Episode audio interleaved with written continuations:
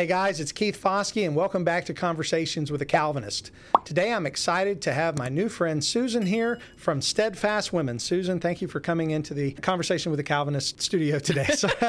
Well, thank you for having me. yes, ma'am, I'm glad to have you, and I'm glad to have had you today in our worship service. Yep. We had you worship along with us. I am thankful to have you, and you reached out to me last week, said you were going to be in town. Yep. And so I thought it would be a good idea, a good opportunity for us to get to know each other because we've talked to each other online quite a bit. Yes, But I- Twitter friends. yes, we're Twitter friends. And uh, what's interesting about that is usually when I see you, I see two faces staring back at me. So tell me what that's about. So I have an identical twin sister named Sarah, and she was actually supposed to come on this vacation with me as well. But she is about 24 weeks pregnant with baby number three, and she did not want to be away from any of her doctors since you're kind of reaching that touch and go point if she were, you know, if something were to happen. Having a baby early. And so she is at home watching my dogs, which I'm thankful for. So it's cheaper than a kennel if she watches them. And so she's doing that. And I really wish she could be here, but she just couldn't make the trip for that reason. So Now, you said your twin sister. Mm-hmm. We're identical and, twins. And y'all live real close to one another? We have it, you, there used to not be any houses between us, but now there has been one house built in between us in the last few years out in rural Tennessee, and so I can like see the top of her trees, she can see the top of my trees um, from where we are. So yeah, we live right at the base um, of the Appalachian Mountains. So Nice. just pretty much right out our doors, and there's the mountain range. So So when I first saw you guys on Twitter, I, it was the, the, the, handle is Steadfast Women. Mm-hmm. So I saw it. I knew it was a ministry of some sort because that's obviously not either of your names. You're, Mm-hmm. Yes. you're not Steadfast. Is not your name. Um, but I, I was intrigued because obviously it was two ladies. I didn't realize you were identical twins, but I guess thinking back to the picture, I, I should have figured that out because you look exactly alike. But um, you know, I guess I assumed that you were sisters. But how Mm-hmm. how did that start? And and and and what is it? What exactly is Steadfast Women? Maybe that's the way to begin. What do you guys do, and how did you get started? So, Steadfast Women originally was called Transform for More, and it, the idea actually came from my sister because she was a freshman English teacher, and we had both been involved in youth ministry in various churches and various roles. And so she felt like she kept seeing the same issues, getting the same questions from teenagers, and she thought, why don't we start a blog and social media pages, try to connect with youth ministries, try to connect with youth pastors, see if they like any of our resources. Um, she wrote several books based on her questions that she would get so that it could be a resource for parents to have, for students to have. And then a few years in, she left um, the teaching profession because she had her first child and she's been a stay-at-home homeschooling mom ever since then. And so when you kind of get away from like the pulse and heartbeat of teenage life and what's all going on, we didn't really feel like we had content. She said, "I feel like I've said everything I needed to say." She said, "I feel like I've made all the resources I've needed to make. I've written all the books that I'm going to write. I've blogged everything. Um, one of our big things was like the cycle of violence." for teenage dating because that's very prevalent. It's even prevalent more now that you throw cell phones and all this confusion into the mix. And so, So, like abuse within boyfriend girlfriend boyfriend relationship? girlfriend relationships yeah and healthy wow. relationships and um, more there's you know in christian circles as we came to find out there was this big distinction between dating and courtship Mm-hmm. where we didn't really one of her books her most popular book probably was called so you think you're ready to date and you're actually supposed to walk a- away if a teenager it's written up like a devotional that parents can do with a teen girl or a teen girl can do it by herself maybe if her you know she doesn't have christian parents but somebody in her life wants to get her this resource Sure. you know, and you're actually supposed to walk away with it realizing you're probably not ready to date because mm. you're a young teenager. But it's but if somebody makes that choice today as a young teenager or even an older teenager, then it at least tries to lay out practical steps and boundaries to safeguard yourself from falling into the traps that so many fall into. Like our number one article has always been, um, "Will God forgive me for sexting?"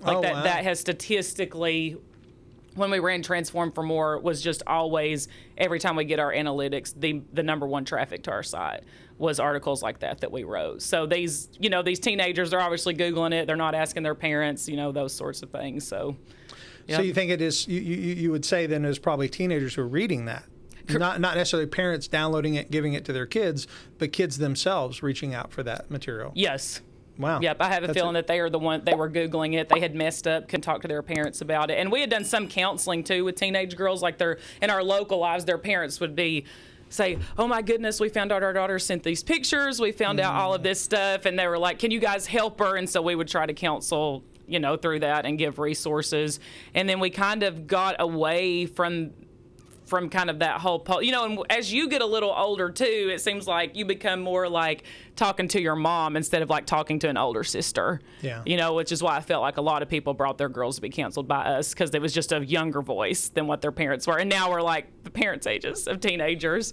Yeah. and so we also so i was a false convert for 20 years and i was saved in 2017 so you combine that and i start to ask questions how was i deceived for so long and I grew up in the church. Like, I don't get it. And so we start asking questions, and then God starts putting pieces together, and we kind of see that there's just some things broader in the church that is really sabotaging the walk of women who want to know more about God. And so we just did a, a total change in our ministry and stepped back from a focus on teenagers to just all women, where we expose deception, examine resources, and equip women with the word. And so that has been um, in 2020. So four years of teen ministry. In 2020, we sent, we transitioned to Steadfast Women and have been doing that type of work ever since. Okay, I want to go back to Steadfast Women in a moment because I want to talk about how you do your Instagram page Okay. and all of those things. But before I do that, because you mentioned it, so I don't want to forget. Okay. That is the the idea of being a false convert for 20 years. Mm-hmm. Because I know that I grew up in a situation where I was um, introduced to the church when I was seven. My parents got Okay. a divorce, and my stepmom brought me to church. You met her today. Oh, Yeah, okay. that was- yeah. that- yeah. And, okay. And um, same church. I've been in the same church since I was seven. This Okay. is this is the church. Oh, okay. Yeah. And um, and I got baptized at eight years old because I, I saw everybody else getting Okay, baptized, yeah. and I thought that's what I was supposed to do. Yeah. But I didn't actually get converted until I was 19. It was actually after my Okay. wife and I got married. okay. Uh, we were married in this church. Oh, Uh, awesome. and and within six months, she got saved, and then I got saved shortly thereafter. Okay. But again, all through high school, all through middle school, I would have claimed to be a Christian because I Mm-hmm. went too. to church. I would have said that was what Christians do. Yep. They go to church on Sunday. They live a relatively moral life through the week, and um, you know that was basically what I did. I was a pretty reasonable young man, counted Yeah. on do things. I was into band and sports and different. Well, not really sports, but I, did, I did. I did the band and I did karate. Karate. Oh, okay. Karate is sports for geeks. Yeah. Okay. But that was my life. So Okay. tell me about you. You you said 20 years. Uh, Yeah. You felt like you were not a believer. so I grew up in a United Methodist church. My dad was raised in a Methodist church, and then my mom has really strong Pentecostal roots. Was raised Church of God, and so they raised us in a small Methodist church where we were. And one night at children's church, the pastor's wife was doing a lesson on end times, and it was horribly scary for a mm-hmm. 10 year old to sit and listen to the way it was all presented. And then at the end, she said, But you know, if you're saved, then you'll be taken in the rapture and you won't have to go through any of this bad stuff. If you know, if you just ask Jesus into your heart and you're saved, he'll take you out and you won't have to do any of this stuff. So, I mean, what 10 year old girl That's scared right, to death? that's So, right. in the class, I didn't do anything. But before we actually even got out of the car, when my mom got me home, I was just squalling in the front seat. Oh, wow. And I just like told her what happened. And, you know, she said this and that. And, you know, so mom got, you know, talked to, I mean, I'd been raised in church, and we had my mom played the piano in church, and so you, you know, you have. I mean, it was just all around us, raised in a sea of it. Yeah. And so she talked to me a little bit about, you know, the gospel and Jesus, making sure like I understood those basics. And then she led me through the prayer of, you know, salvation, presented me to the church the next week. Um, but I've learned since becoming a um, Baptist that they, they, you know, see baptism a lot more seriously than the Methodist church I grew up in did. And so I actually was not baptized until I was 19. Okay. Um, and so, but I had, um, you know, asked Jesus into my heart. And then I was, I mean, me and my twin, of course, my twin sister was truly converted at 14. So when I look back on my life, I'm like, well, no wonder Sarah didn't struggle as much as me. if she was truly saved. And I still, but still, we were the person that, like I said, people brought their daughters to for counseling, or th- we were the people they they wanted their daughters to be friends with us because we weren't drinking, we weren't sleeping around, we were going to church every Sunday. We were in, we were the youth group. We're the only two youth people in our church, but you know that sort of example somebody you'd want your daughters to be friends with somebody you would want your sons to date but it was all like i look back on it and i'm like well what good is the white, white, whitewashed tomb you know that's all i was i was of dead man's bone but i looked awesome on the outside and could and could run you my checklist of how great of a christian i was and really truly knew not christ and you told me uh, off camera that the the film American Gospel had a had a big impact on you. Mm-hmm. It if you don't mind, uh, uh, wait before we go there. Okay. You also mentioned the rapture thing. Did you see my video on Thief in the Night? no i didn't Do you know what Thief in the Night is? No It's a video. that- It's a video about the rapture that they used in the 70s and 80s. It was made in 72 to scare people. Okay. So what you talked about, I, I had never seen it. So I, so James White gave me a hard time for not seeing it. Okay. So I watched it and I filmed my reaction. Okay, that's probably the only way I could watch it because that was so much. Um, and then after that, I had like an unreasonable fear of Yeah. Mm-hmm. end times. Like there would be if I was in a church and you know visiting a friend or wherever I was, and they started talking about Revelation or even reading the part in the Gospels where they start hinting at end times, the end of all things, I would truly get up and leave just in tears. Yeah. I mean, just a total unhealthy fear for so long about end times because of that experience. It's so funny because my wife got saved through me sharing with her about the, the end times before I was even saved. Really? and and that's uh, it's so funny because we look back at it now. I had grown up in church, had heard all these things, and I was Mm-hmm. telling her I used I did security, and so she would come up and I was I would work all night doing security, and she Oh, came up and sat with me while I was doing security, and we, we I mean, we've been we've been in love since seventeen. so Yes, we've been, it's and- awesome. but I was telling her about Jesus' return. I wasn't Okay. even saved. Okay, but you knew. But I knew, Yeah, hey, I knew, he's- a, he I knew back. a lot of scripture. I mean, I knew a lot. Yeah. Yeah. So it's funny how God did use that in a Yeah. positive way in my wife, and then I actually got saved after her. This- Gotcha. uh, but but I know we've kind of gone in a circle. But I, I just had to mention "Thief in the Night" because you Okay, yes, that. I'll definitely look that up. the uh, but the American Gospel. Mm-hmm. You would say that was actually used by God to influence you in, in the, Yes, in so. I was saved in 2017, and I it took a, a little bit to really realize what had happened to me Mm-hmm. because I thought I was saved, and then I um, I had actually misca- had a miscarriage. And I fell into a depression, started going to a counselor who I did not realize now I do was a word of faith counselor. Mm-hmm. And but even from one of our very first meetings, she said, I don't think you have a problem with depression. I think your problem is spiritual. Which now that I know a lot about the word of faith movement, I'm not surprised that they would say that. But she wasn't wrong. And so that kind of led me because I knew enough, I had read enough in the Bible, had been in church enough to know that Christians are supposed to suffer well. And I looked at my life and how I was handling like this loss of a child, like even months out, and, all, and I said, I am not suffering.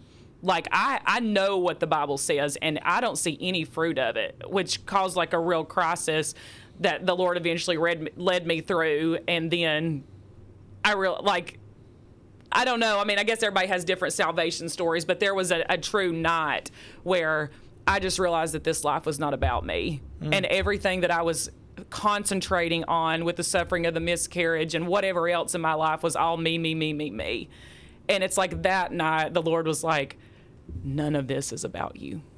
Mm. None of it is about you.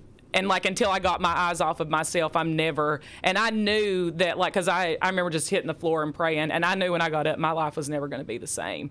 But I didn't know what had happened still. And then you kind of go on, and I realized through the fruit in my life and things that are starting to happening, and sins that God is starting to reveal to me that I didn't even know I had nor struggled with, was just mind blowing.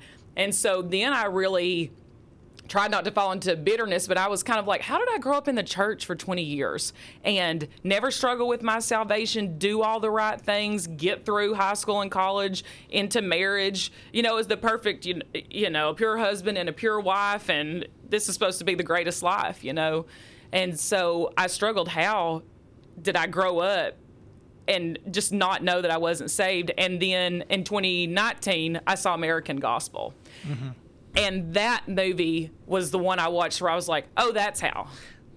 That's how I can grow up in the church and not know I'm saved. And I didn't know one of the things American Gospel did was introduce me to Bible teachers that I did, solid Bible teachers, like not the ones from TBN, like people like, I mean, who's in there? Phil Johnson, Paul Washer, um, Steve Lawson, John MacArthur, all the people, the solid people that they interview, I'd never heard of any of them. Yeah. Any of them. Didn't know a thing about them. So about the second or third time I watch it, I'm sitting there with like a piece of pen and paper. Like, okay, Steve Lawson. Okay, that guy's name is Paul Washer. And I'm Googling, like trying to figure out who these men are because I've never heard anybody talk about Christ the way that these men are talking about Christ. And so then American Gospel 2 comes out and it's all about the atonement. And my husband watches it. And the night that he watches it he comes to me a couple days later and says susan i think i've been a false convert. And he said mm. because the way that they talked about the cross and what was truly accomplished for us on the cross in salvation he said i've never heard anybody talk about the cross that way. And he said i just think i get it now. And he was like and i think i'm really saved he said, I think God has saved me. And so, like, for two co- false converts, like, and I, you preached on marriage this morning and husbands and wives. And I'm just like, even to look at our marriage from 2020 on with two saved people instead of pre 2020 with two people who were falsely converted just thinking they were saved, like, it's almost like just being married to new people. Like we're both wow. just made new, brand new people, and which has made our marriage sweeter than it's ever been. I mean, it's just it's just God. truly a beautiful thing that like I feel like neither one of us deserve at all, but God has just been so gracious to us. So How long? Uh, how long have you been married? 13, 13 years. Oh wow. Yeah, we got married. I was 22 and he was 24. Okay. Okay. I won't do the math for your age. Oh, it's okay. It's fine. Okay. So, mid 30s. Uh, yeah. Mid. I'm not late 30s yet. So, um, well, now getting back to, and that's great. I, love to hear the, the, the, the conversion story and the and the uh, about how American Gospel was Mm-hmm. helpful. I've you know I've, I've I've had the opportunity to talk to some of the men who were who made that film, made Awesome. those films, and, and, and just I'm thankful. I am for, too. for for the work that they've done, and and um, you know I, I I hope to in, in a small way through the podcast and other things to contribute to the same thing, and that is Yeah. that is that's getting Christ's message out there in, a, in in in the way that the people receive stuff now through media and things like that. So I definitely see a place for it, and, and good filmmaking Yep. is is a, is is valuable, I believe. So. Um, but but you guys with Steadfast Women now, you and your sister, and is it you guys are the main, we are. We're the only two. the only two? Yeah. Um, your ministry is not a ministry of video or podcasting. Your ministry is through writing and through Instagram. Yep. Yep. So we have a tell- website. Sorry, go ahead. No, no, I was gonna- realized I cut you off. No, you're fine. I was going to say. So tell me about um, the how the ministry functions and, Mm-hmm. and and the purpose and how, how it works. So we are mainly what we do is on Instagram, and there are several Instagram accounts who do what we do. Christian women trying to equip other Christian women with resources to help them walk a life worthy of the calling they have received, you know, to be wives and to be mothers. And so a lot of what we do is resources. So there may be a book that I read and I'll pull out quotes or I'll put it on a recommended list. Um, subjects in the culture, like things that are coming that parents need to be aware of concerning our kids. Because even though we don't do teenagers anymore, like we still have an ear out for things that parents maybe need to wear, uh, be aware of. Um, but really, it's the resource thing because a lot of moms, they're working or they're homeschooling or they're raising kids, and we just have an interest in helping them find resources and weed through resources so they don't waste their time on fluff or stuff that's not going to be edifying to them, things that aren't theologically rich, books to avoid for their like they may be looking for books for their children and it's like, "Oh, have you heard about this website called, you know, Good Book Mom?" She vets books for you so you don't have to waste a whole bunch of money on books that once you start reading them you throw in the trash because you realize they don't have biblically correct things to show your children. And so it's connecting women with things like that. It's doing different stories. I don't know if, you're familiar with instagram but doing instagram stories and highlights. Um, I will tell you this. I um, my social media uh, is a little weird. Okay. Because um, you know you know me through the funny videos. Yeah. That started that started on TikTok on accident. oh okay A church member. I didn't even have TikTok. A Okay. church member saw my video that I made, the little denominational video, and he put it. We were shooting. We were out at the shooting range shooting Uh-huh. on a Saturday at three o'clock. And he said, "Well, let me put this video on. on I'll make a TikTok for you." So he created a TikTok. Okay, okay. Posted it. The next morning, he comes to church. He goes, "Hey, have you seen?" I said, "I don't have TikTok. I haven't seen." Yeah. it." He said he got like ninety thousand views in like a day. The first video that I Wow. posted, and it was like okay, there's We have something yeah, here. we have something here. So so I started using that as a way. I would do a funny video and then a serious video, Okay. and I would do a funny video and then a something more like a, answering a Bible question. okay. Sometimes it was about controversial things like women pastors or Okay. something. But I was using TikTok. Okay. and I, I quickly got over a million, you know, views and stuff, and that and that was kind of great, neat. yeah. that was neat. But um, I, I never used Instagram. Okay. So that's why I'm interested. Okay, so you're not as I, familiar. ha- I have it now, but the only reason I have it is because Facebook and Instagram are connected.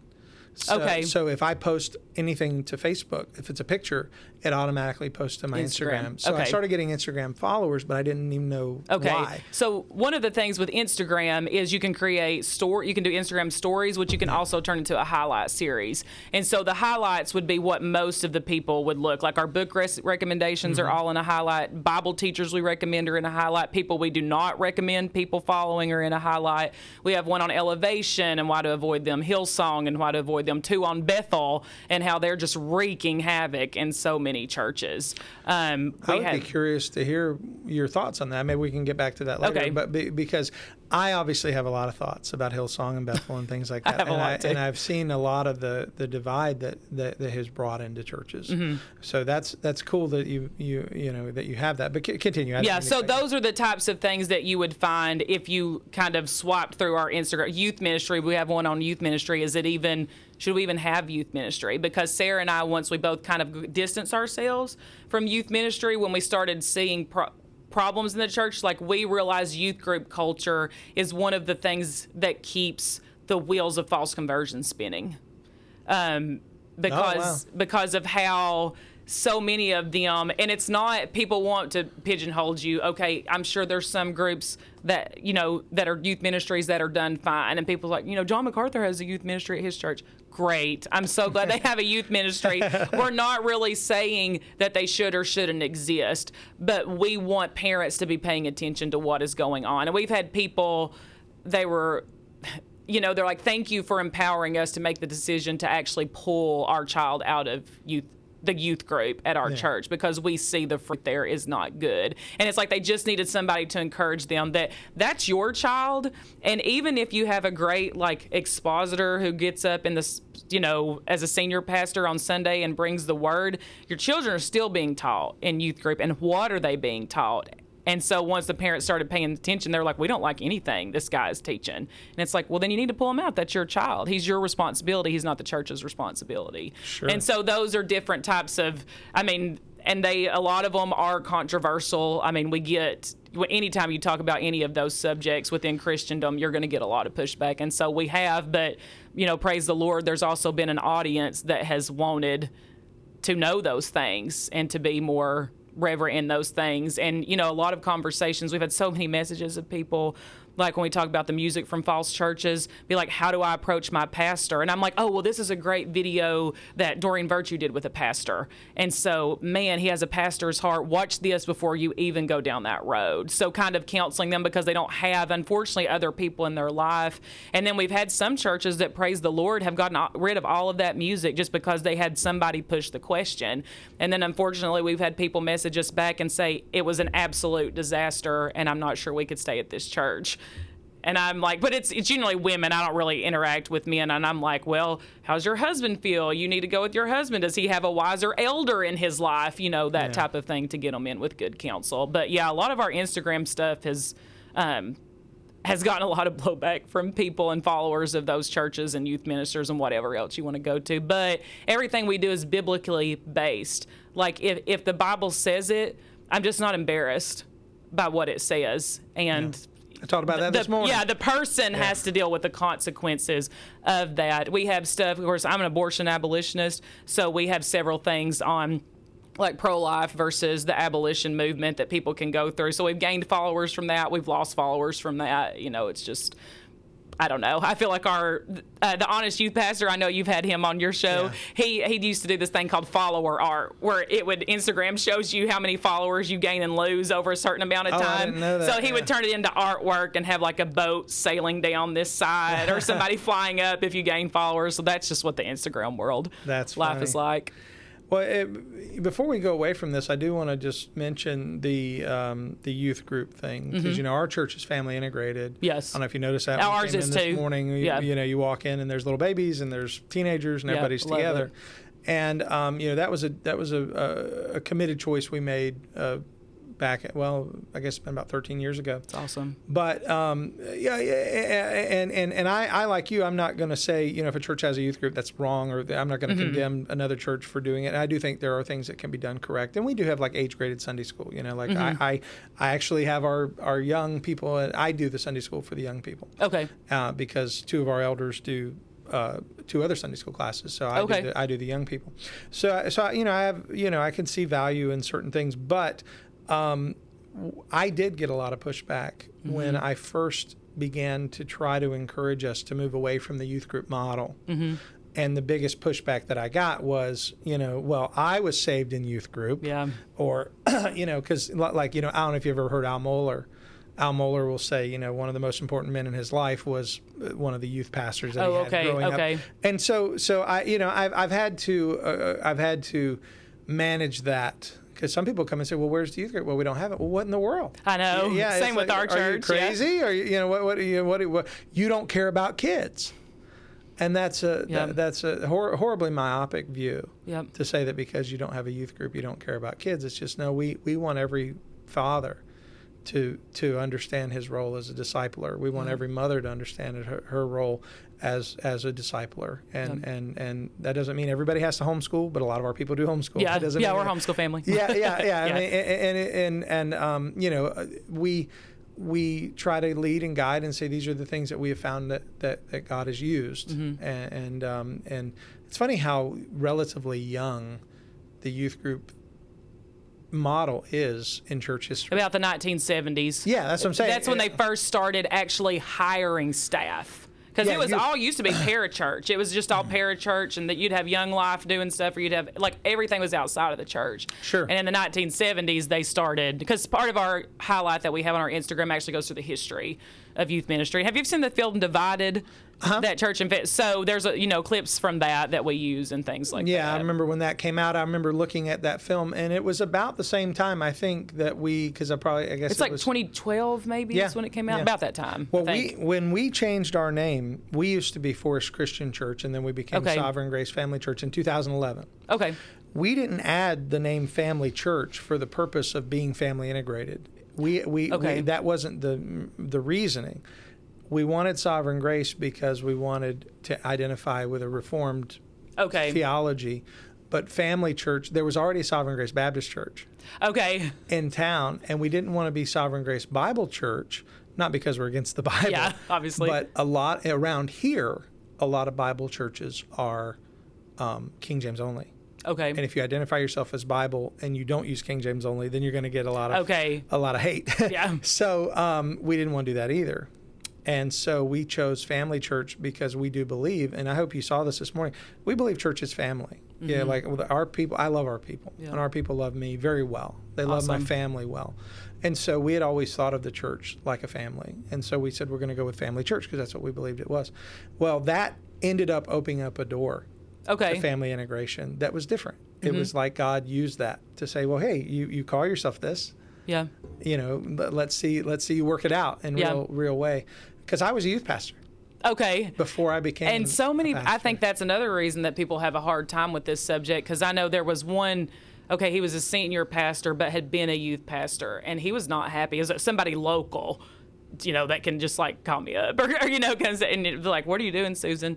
And he said, "You made it act like youth ministry shouldn't even be a thing." yeah And I was like, I mean, if that's what you drew from the highlight, then maybe you need to search the scriptures and seek this out because I don't say in the highlight what anybody should do. Yeah. I just go over the history, what what if you look out in the culture, youth groups are doing. yeah And so this is what they're doing. Parents pay attention, pastors pay attention to see if your church is doing that. Do you want your kid to be a part of it? Do you not make an informed decision about what's happening at your church? And we had to leave a church one time. And was family integrated on the top of the list? No. But I was like, man, I really hope we find a family integrated church. Sure. So it's not when somebody like if they ask me, well, what do you recommend when looking for a church? I mean, family integrated really isn't even probably in the top four or five. Yeah. But it would be on my list. Yeah. But if you can't find a family integrated church, but you found a really solid biblical church, then go to that church. You know, and if and maybe don't let your kids participate if you don't like what's going on. If you want them in the service with you, keep them with you. If you want them to you know, don't like what's going on, maybe talk to the youth pastor, maybe talk to the senior pastor. Is this really wise? Because somebody may have never ever just questioned. Yeah. Because something that started in the 70s, okay, now, well, that's what, 50 years ago? More than 50 years Yeah. ago. So you're talking about like half a lifetime or most of most of a lot of people's lifetime that they've not known anything else. Yeah, this is it. Yeah. So And it's interesting because when you talk about the, um, for you, it's not in your top five or top ten. Yeah. But the other things that are it in may be in my top 10. well, well, well, the other things that aren't, or I'm sorry, the other things that are, like I would assume things like you know sound theology would be. Oh yeah, sound of the list. theology, not just in the preaching, but in the music. Yes. Um, yeah. Are, Yeah. are they equipping parents? You know those. and if those things. things are there, then if there is a youth group, it's going to be a biblically functioning group Mm-hmm. as well. If there is, if they are trying to do something to minister to young people, they're going to be ministering to them in an exegetical way, in a way that's biblically Yes. based. So, so y- even though you're saying it's down, I agree with you. It's not in the top. Yes. But these other things are going to conform the church. Correct. The church, if the church is conforming to these things, then this other thing too is going to be conformed as well. Mm-hmm. And you'll have a much healthier youth ministry. Like one of my dearest friends, and she's in her mid 60s. Her and her husband are the youth ministers Yeah. at their Presbyterian church. yeah. And I'm like, that's wonderful. Could Yeah. you imagine a 65 year old pouring in to kids? Like she's raised five children, has 12 grandchildren. You know, I'm like that would be amazing. So there are ways I do believe that it can be edifying. Sure. And so that's why I'm saying it's not the it's not a deal breaker. Yeah. But you but, know, but if you have those other things, Yeah. you can trust that the Yeah. last one is is likely going to place. It's not Yeah. likely you're going to have a solid church with a solid ministry everywhere else, and then you got something buck wild going Yeah, on. in the, in the- crazy, the yes. so. With that in mind, uh, moving back to the to the steadfast women, so you guys have, have been a, a voice for people, or not a voice, a, a, a- place where people can voice their questions and they Mm-hmm. can send you things. So you have your website, you have the Instagram, Mm-hmm. and you've mentioned several times the abolitionist side. So, Mm-hmm. um, and I do want to get to that in a minute. But what are some other areas of ministry before? Because I, I think we might spend some time on the abolitionist Okay. side, so I want to let that one sit. But what are some other things other than the youth ministry that you felt like you've really been able to contribute into the lives of women specifically? What are some areas that, that they have, that people have reached out to you for, and you've said, "I'm thankful we were able to be there." Um, we get asked a lot about how to find a biblically solid church. okay. and because people are figuring out through us recommend like in our recommendations we have film recommendations book recommendations blog recommendations um, social media account recommendations. And once you kind of start down that road it helps you figure out are you in a solid church or are you not? And so that has been definitely one of the most things is like okay we've realized we're not in a solid church. How do we find a solid church? Or it may be just the music thing. Everything about our church is so good, but they won't stop singing Bethel. So, how do I bring up to my pastor that Bethel is as horrible as you have portrayed it to be, and that we don't need to be basically paying them to sing their music in our churches? And so, walking the, and getting them resources so that they can talk to their pastor um, like not resources from us, but like I said, that video that Doreen Virtue did was so good with with a pastor who had walked through that with his church and congregants. I'm not And familiar so- with her. I'd have to look that. Oh, up. I'll have to send. I mean, she she does a lot of different things on her channel, but that was a video she did a couple years ago that I don't know Mm-hmm. The how many sounds people. familiar. Of course, the name Virtue would stick with you. Oh yeah. Is that her real name? Huh? Huh? Yeah, interesting. It's And- sort of like Dwight Pentecost. Oh, probably. it's, like, yeah. it's like they just have that. That yeah. We had a. Is that a real name? well, well, well, we had a. Uh, I know this is totally off the subject, but recently uh, a, a local staple in our in our community died. His name was George Winterling, and he was a meteorologist. And I don't know if that was his real name or not, but he was. I ever since I was a boy, I would watch George Winterling. He came and met us at school one time. Okay. he was like a local celebrity. Yeah, and well, we all had Paul Barris. That was our that was our weatherman. Weatherman. If you're in yeah. Alabama, it's James Spann. You know, everybody loves James Spann. But the name Winterling, just like perfect Yeah. me- meteorologist name. So when you That's said her name awesome. is Virtue, that's Yeah. kind of cool. Yeah. That's kind of cool. And so that that would be one of the things we get a lot of questions about. Um, and some of them would just be like, "Do you have a really good resource on this, like fasting? Do you have a really good resource on prayer? Do you have?" Or they'll reach my our women's Bible study at church is wanting to study a book by. Do you know anything about this author? Are they a solid author? Is there somebody my church should be reading? Have you ever heard of this book? Have you ever heard of this series? So they'll be asking our opinions. And usually, if we don't know, it's a good thing. That's what I usually tell people. I'm like, if I've not heard of them, you're probably okay. Because a lot of our times would be the ones that more people would know, like your Lisa TerKeurst. Um, who does you know the Proverbs 31 ministry? I we don't believe her stuff is solid, and so we would tell you know churches not to use So I don't and know read her. her books. I, I don't know her. Yeah. and a lot of it is what like would be resources for like women. Like a lot of the, you know, it's for women. It's stuff women know about. It's stuff that's talked about in women's circles, and so we try to just provide resources. You know, if somebody's a new believer, I have, you know, I'm a new believer. Can you give me resources that help me study the Bible? Well, then I would recommend, you know, Paul Washer's history books on the foundations of the gospel because they're saturated in so much scripture, and they help me so much when I was coming out of false conversion. I was like, okay, clearly I didn't understand the gospel. How do I understand the gospel? So once I watched American Gospel, I was like, here's some people who may be able to help. And you, so it's kind of stuff I've learned on my own that I hope I can save other women time. Like I can just point them directly to there instead of them just floundering around for a couple years trying to find good resources, like I felt like I had to do. And how do you how, how, how do you vet yourself? How, how do you, uh, when when you say you're you're looking at these resources? What what are the what are the standards that you're holding yourself to? So usually it's how much scripture does it contain. So, which is one of the reasons, like on the gospel, it's generally Paul's washer. I'm not saying there's not great ones, but I usually recommend him because there's so much scripture in it. And so, people who have come out of false church movements, people who have um, maybe didn't have the best teaching growing up, it really gets them grounded in the scripture or the attributes of God. Okay, I- that's a great thing. So R.C. Sproul has a great teaching on that, or Steve Lawson wrote a book on these sorts of things. So like it has lot- to you're have. you're naming a lot of Calvinists. I'm Yes, I assuming. Yeah, am. yeah.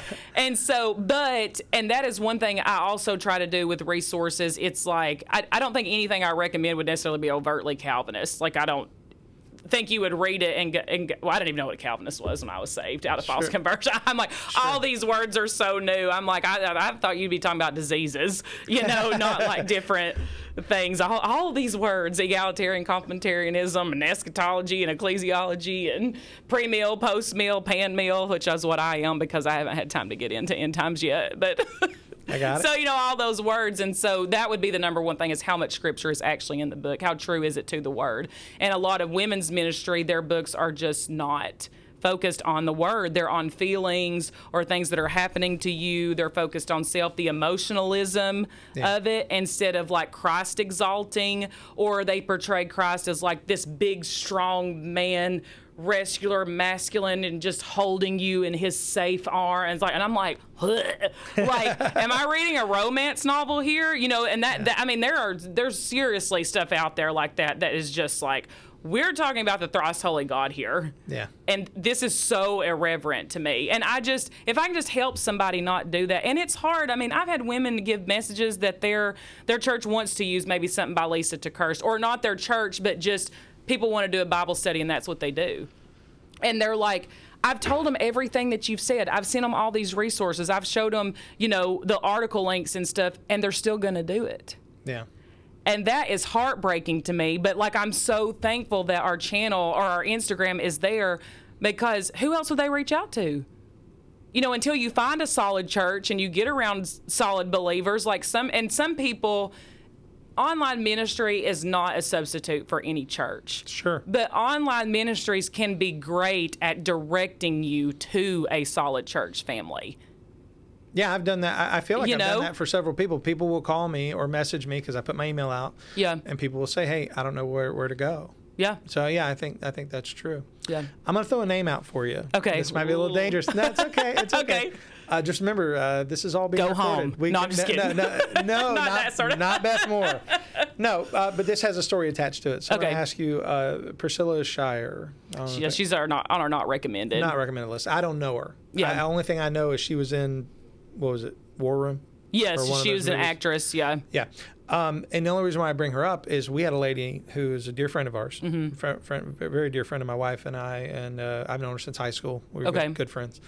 And she had, um, her church was hosting a teleconference. Yes, that. Lifeway does. Yeah. Probably with Lifeway. She's one of their big. Yeah. Yeah. And um, this this lady, and again, don't want to get into the particulars Yeah. about it, but um, she voiced her opinion Mm-hmm. on on online just to say, hey, I don't think you know this is not good, and ended up being um, really given a hard time by her church. She ended up having to leave. It was such a difficult thing Yeah. because she voiced an opinion that was not appreciated by the leadership. Yeah. And uh, I was sad to hear that. One, I was sad to hear how she was treated, but also the situation of yeah, the church is choosing to, you know, not not not at least concede some of the concerns of its members. Members, Yeah, you got a member who's concerned about this person. At least hear them out. Yeah. At least you know, because I know if, if I were if I were promoting someone in the church and one of our church members said, "Hey, I've got some issues," I'd want to know what they were Yeah. even if I disagreed, I'd want to know, well, why? Yeah. What, what is it that you, you know, because I've, I mean, I've promoted people in the church, uh, you know, that, that, that not everybody's fans of. Yeah. Like, like for even Paul Washer is not everybody's, not everybody thinks Yeah. Paul Washer. I, I think he's great, Yeah. but not everybody loves, you know, some people, Yeah. some people are, are, are, are uh, just, just have a real hard time with, with Yeah. him. And I have to say, well, tell me what he's saying that's wrong. Yeah. I understand if what he says is hard to hear. I understand what he's saying is difficult, but that's not the same as being wrong. And if he's wrong, then we don't want to promote him. But if he's if it's just hard for you to hear, that's That's different. different. That's different. And so, but yeah, I just I was curious about your thoughts. So you, she's on your no no list. Yeah, she would be on our list. Number one would be for because um, like God speaking outside of His Word, Mm-hmm. and she has spent a lot of time going uh, how to hear the voice of God. I mean, that is just one of us a staple teaching that she has had. Sure. And I mean, I've I've seen sermon clips where she gets up there and like ex- has she exegeted like the Lion King. About how God's like Simba in the scene where he's with the hyenas, and then I mean, I'm just like, okay. and then like her followers, I mean, just last week somebody said something and they were at a Priscilla Shirer thing and she was speaking, she was talking about like how to speak. She didn't phrase it words of affirmation. But it was like biblical. She said like biblical truths over your children, and somebody captioned it, and it's like I have the right, I have the right to declare something over the lives of my children. I'm like, you're just you're getting in very dangerous territory right here, where there's so many more solid people you could be listening. Like she Yeah. she's very she's very captivating, but Sure. but she's not biblically solid. Yeah. So- and, and and and and that's that's the other thing, and I think that a lot of people miss is it, it- there's better people. Yeah. it's like, Yeah. like, here's here's a list of better people Yep. that that you would like and and, and with that I want to ask you that question okay, Okay. so, so my, I know my wife's going to listen to this she's uh, very interested in what you guys do and and, and uh, she loves podcasts so, so Mm-hmm. Oh, I'm very, okay. I'm very Good. thankful that she she's my she's my uh, my greatest critic she'll tell Okay. me that one wasn't good Gotcha. but I think she'll like this one Okay.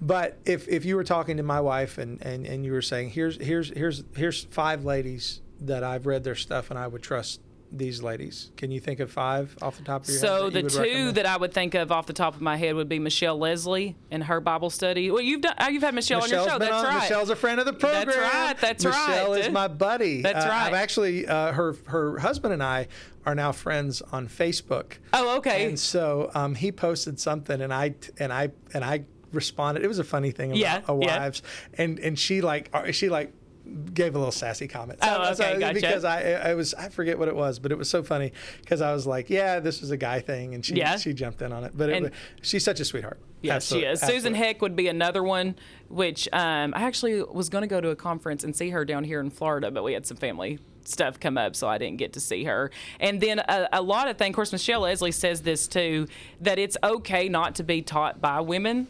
Mm-hmm. Like I, th- I think a lot of times in our circles when we think of not our circles as far as Calvinistic or Reformed or Baptist or whatever, I just mean like out there in like the women's ministry type circles, they think they always have to read books by women or about women but you don't. You can study Philippians and just go through Philippians. You can study Titus and just go through Titus. It's not always reading a book, doing a chapter discussion, going through those types of things. You can just do a Bible study together. And I think that is actually a cycle. I, we're in a point now where somebody actually has to say that out loud because there's been people for 20 years, 30 years in women ministries, and they've never done that. I want to I want to say honestly, I'm glad that you said it because I never thought about saying it the way you just did. Mm-hmm. But yes, um, women don't have to study a women's Bible study book; they can mm-hmm. study the Bible, yep. or they could study a men's Bible study book. I mean, they yeah, or they, yeah. They, I mean, I mean, if they were, you, you, you, know, or just a Bible study that's, book. That's what, what. Yeah, I guess. You know, like Paul I Washer, written by a man. Yeah, yeah, yeah. That's so funny. Yeah, it's so like, it's just, and it's interesting because you kind of have to flip the question like that. Sometimes you do like the paradigm, so like female pastors, this that's whole SBC thing. You know, somebody asked one time I was on a I was on a podcast after the SBC talking about it, and somebody submitted submitted a question said, "What is the highest role of authority you think a woman can hold in the church?" And I said, that's really just totally the wrong question. And it's such an Americanized version of that question because if the church is set up like it's like, say, it was in the first century, you you don't have other positions of people doing things. You don't have children's pastors and nurseries coordinators or different. You have a pastor who brings the word to the church to the whole assembly because families are in there together. They they're singing psalms. They're expositing the word. And I said the only reason we even think to ask a question like that is because our American version of church is just so far off yeah. from the biblical model of what churches are. And so there's been several things like that that you like people have never even thought to, you know the, the, in our days it's like well how much can they do instead of well what does the bible say about this at, at, at all? That's right. You know? That's right.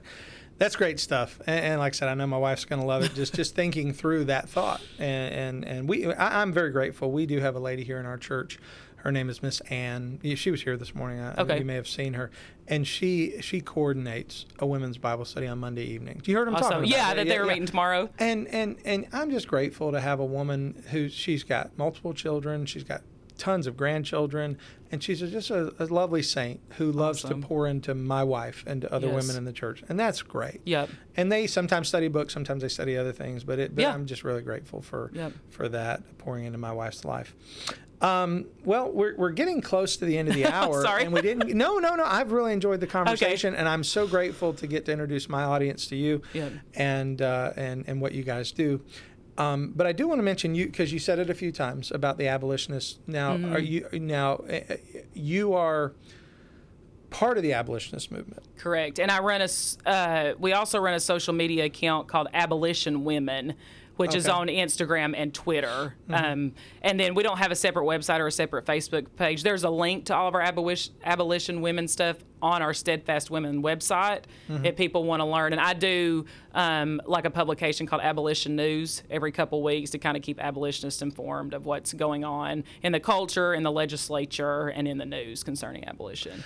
In, in, a, in a short blurb, okay, tell me what the difference is between an abolitionist and a pro-life advocate because I know that people know, but I, I and I know I know, mm-hmm. but there is somebody who's going to hear this and not really understand that there is a distinction.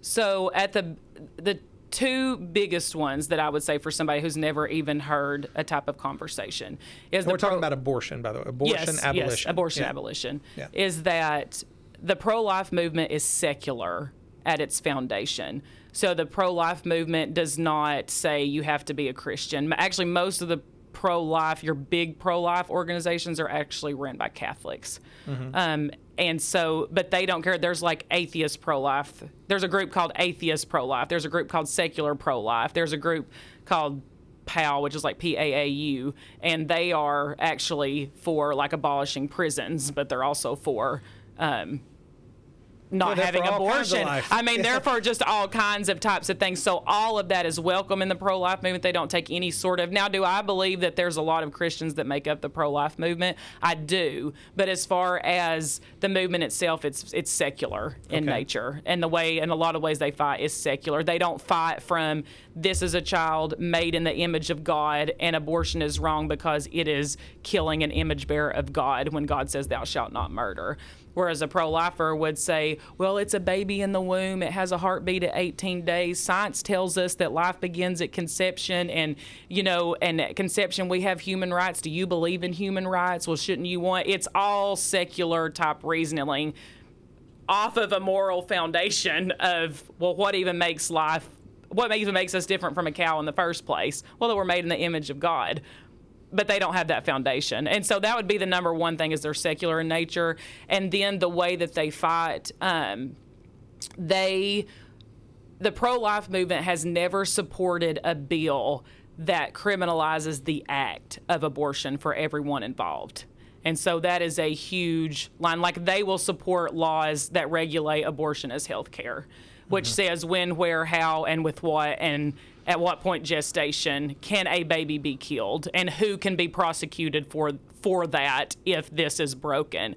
Where the abolitionist would say abortion's murder life begins at conception and it's equal protection for whoever is involved, which really comes down to the criminalization of the mother. Like, should the mother who procures an abortion be held criminally responsible for willfully killing her child? And the pro life movement, based on every law they've ever supported, says no. Yeah. And the abolition movement will only support laws that say yes. And generally, in red states like my state and Oklahoma, wherever you want to go, it's the pro lifers who will kill bills of abolition because they treat the act of abortion as murder for everyone involved yeah. and not just some people involved. And so, like, we. those would be the two biggest distinctions as the secular foundations and that pro-lifers are willing to regulate abortion as health care where the abolitionist we will only regulate abortion as homicide okay i remember um, and this has been 20 years ago now. Okay. But I remember being in seminary. Mm-hmm. And um, this is not to say anything of the seminary that I went to. I'm okay. not speaking against them or anything yeah. like that. But I remember in a class, and I'm not even sure who taught the class, but I, it was in some form of counseling class where I was taught that the the the woman receiving the abortion was just as much a victim mm-hmm. as the child. And I remember mm-hmm. thinking, doesn't sound right. yeah, well, that's but, an interesting concept. But but is that kind of what you see from the other yes, side? Yes, they, trying they, to victimize the woman. Yes, just like her, and that is what you'll see, you've seen some shift like they with the anniversary the one year anniversary of roe there was mm-hmm. three major pro-life organizations that came together. At live action i know it was live action students for life. I can't remember the other one off the top of my head but it was like equal protection for all. Okay but the bill not the bill the house resolution that's their new north star for the pro-life movement still exempts women from, yeah, no from criminal from criminal from and it's like that's not equal protection like you're aping the abolitionist language and you're still not offering equal protection. Yeah. And so, and because of that second victim narrative, and it's, but it doesn't make any sense if you believe that what is in the womb truly is human from fertilization. Why do you in law act like it's not? Yeah. You know, it's almost like that. I'm politically pro life but I or I'm personally I'm sorry I'm personally pro-life, but I'm politically pro-choice, and that's what a lot of the pro-life movement does. They're like, oh well, I'm personally like what just happened with this new North Star and equal protection, but it still exempts women. It's like okay, it's like oh well, I personally believe that, but when it comes to legislation, we are still by their actions have not supported any legislation that would mm. truly give our neighbors in the womb equal protection and yeah. they're, uh, and it's just like it's so frustrating because I get people all the time on abolition women tell me I'm doing like the devil's work of like why are you why are you fighting against people who are fighting abortion? I'm like because those people are the reason abortion is legal in my state. Mm-hmm. it's not it's not the pro-choicers that are keeping abortion legal in tennessee. It's pro-lifers that have kept abortion tennessee and have kept abortion legal in tennessee and in oklahoma and in texas and in Missouri and in Alabama and I mean you and in Georgia and in South Carolina. I mean you name it, all of these states that have had bills to totally abolish abortion and every time in a red state it's the pro-life movement that kills them. Hmm. Every time. Okay. The um, just to push a little. I Okay. do want to ask you because I, I I'm a I, I'm absolutely in the camp of believing that all abortion should be abolished. Mm-hmm. I, I think of it in, in, in many many ways. Uh, uh, well, it, it, it is to me. Uh, it shouldn't even be a question Yeah. as to whether or not we should be willing to murder a child in the womb at whatever Yeah. the the, the wherever in in the process. Yeah. In fact, real quick story. Side note. no, I won't. Oh, make go ahead. long, No, but, go but We, ahead. we we had a group. Uh, we had a we had a, a, a in our church. We had a man who would who would go and do work at abortion clinics, try to try to uh, uh, stop women from having Yeah. abortions. Minister at the Uh, uh, mill. Um, yeah, but I don't even call it a minister. He, he would he would hold signs. He wouldn't preach, but he would hold signs Oh, okay. Okay. but he he did a lot of work with Catholic stuff, and, and I saw what he was doing, and, and and he had a group that needed a place to stay. Okay. It was uh, Students for Life, I think, was the group. Okay. And uh, he asked if our church would host them, so we gave them a place to stay for, Okay. the, for the weekend. They slept in the the, the fellowship hall Yeah. here, and um, they ended up teaching a class here because they we were letting them use the facility. Oh, okay. And so I ended up exercising my pastoral prerogative and eavesdropping. Yeah. and I sat in I would have too. and listened. And they were teaching one, don't use the Bible, don't talk Yeah. about God. Only use the scientific approach. Don't approach this from because if people don't get if people don't believe the Bible, then you know they're they're incorrect. Yeah. Uh, or, or I'm sorry, people don't use the Bible, so you don't- they'll think you, they'll just they'll just write you off as a crazy fanatical Yeah. uh, person. So anyway, uh, long story short, when I was when when they were done, I was a little off put by it. And the next year comes around, the gentleman who was here at our church asked, "Can they use the church again?" And our elders met again and decided we would prefer not. yeah. Not because we don't want to help, not because we don't want to love on these people, Yeah. but to be honest with you, we don't we can't support what they're saying Yeah. and they're wanting to teach this while they're here. Yeah. We can't we can't have people teaching that the first thing you tell people is to put away your Bible. So um, in that regard, I get where you're coming Yeah. from. On the other hand, and again, I'm so, Yeah. so what I'm saying is, I, you know, I'm I'm there in, Yeah. in so many ways. The the other side, I would say, I, I do know some people who are who are godly people Mm-hmm. who are trying to what they I believe fight the beast from within on the pro life side, and Mm-hmm. I'm not willing to condemn them, even though I may not agree with the necessarily the direction they're going. Yeah. How do you deal with people like that? People that you know want to do well, but they see an incremental approach as the only way to get this done. So I it's interesting you say that because locally we have a local pregnancy resource center. And when I started talking about and posting more about abolition, I had one of their board members reach out to me. Um, oh, and it was actually over Lindsey Graham when he came out and wanted a, a federal 15 week ban. And I'm like, are you kidding me? A fe- like uh, like they phrase it as a 15 week ban, but basically you're saying making sure we have abortion legal basically all of the time because most abortions take place before 15 weeks. Like I mean it's just crazy to me. And so I had made like what this really means if this were ever passed into law. And he messaged me and he said, "Susan, don't you think that this is something that we should support?" And I said, "No, I don't." And I went through the biblical reasons why. And so we went back and forth a little bit. And at the end of it, I just said, I understand what you're saying. All I'm saying is, I can't find support in the scripture to do what you are doing mm-hmm. and to support what you are supporting. And that's kind of how I left it. Like, not on bad terms. I didn't have any ill will, any malice. And I believe he is definitely a brother in Christ. But I, I said, I just can't go down that road with you Yeah. because I don't see it support in scripture. And you're not giving me any support in scripture for it because there's not support in scripture for it. But then it wasn't, it was probably about six weeks later, out of the blue, I got a message from him and it was like two lines and it was like, I just wanted you to know that I'm an abolitionist.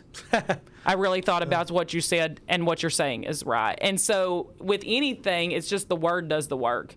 Like that's something if, if if somebody is truly a Christian and you have given them the biblical case, the exegetical work for abolitionism, and say they are trying to reform the movement from within the inside, like I believe they can do that, but there will be a certain point where God just He will just draw them out. Because at some point depending on the organization i mean because there's really small pro-life organizations there's not i mean not every one of them is the really big one but at some point it's going to become a light dwelling with darkness. It's people are going to see that it is one side helping keep abortion legal and one side actually working to abolish it.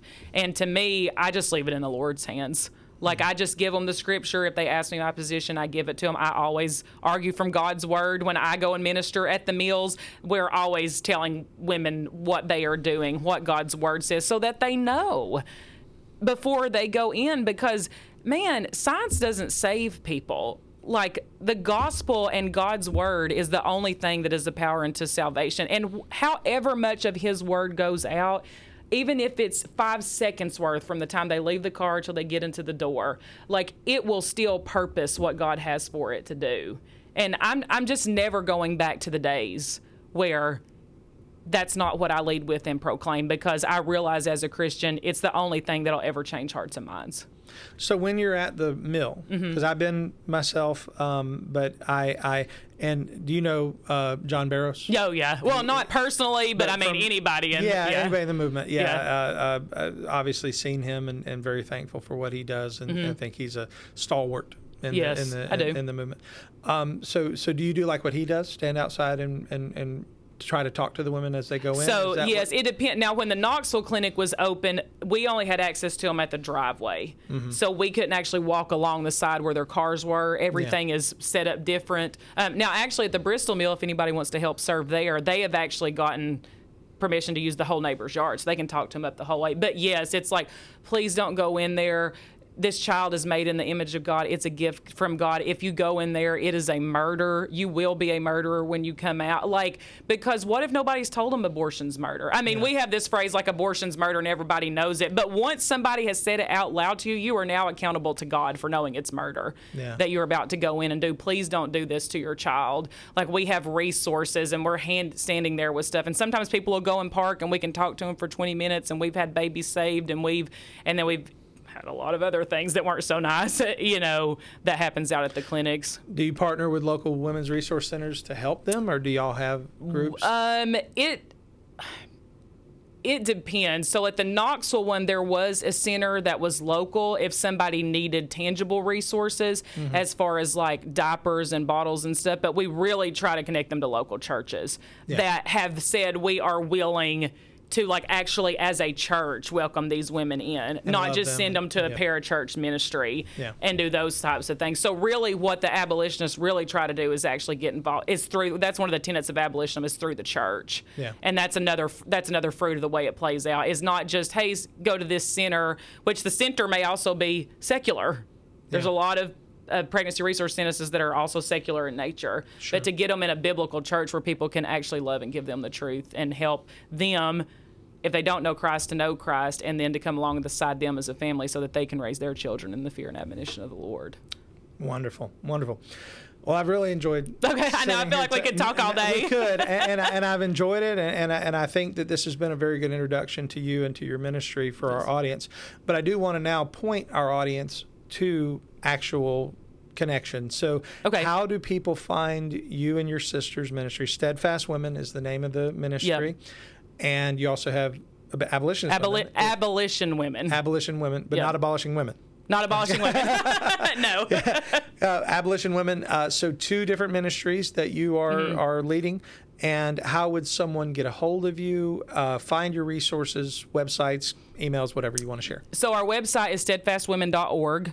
And then on Instagram, we are just at steadfast women. And mm-hmm. then we're uh, for abolition, it's just at abolition women. I'm going to ask you to and spell, I'm, and I'm going to tell you why in a minute. Can you spell steadfast? Yeah, S T E A D F A S T. Now, the reason why I ask is there was a local church here. They were a King James only church, and they they spelled Steadfast Baptist Church with S T E D without the A. Oh, okay. There's a, apparently, I, I, guess that's the way it's spelled in the King James. I never looked it oh, up. Oh, okay. No, we do not. We did not so do it's that. steadfast with an A. Yes. S T E A D F A S T. And then on Twitter, it's actually at steadfast underscore women. It's the only one that's different. Our Twitter. And handle. you'll know it's them because you'll see a picture of two faces that look exactly yes, the same. Yes, I think our picture on all of our steadfast women has those two. We that picture is honestly from like ten years ago. I tell Sarah all the time. I'm like, we have got to get a new picture, but oh well. forever young, I guess. well, thank you so much for Thank coming you and so visiting much. with our church today, visiting with me, and getting to know you better. I'm enjoying putting uh, a personality with a, a Twitter friendship. Yeah, me too. Thank you for being here with me today. Thank you.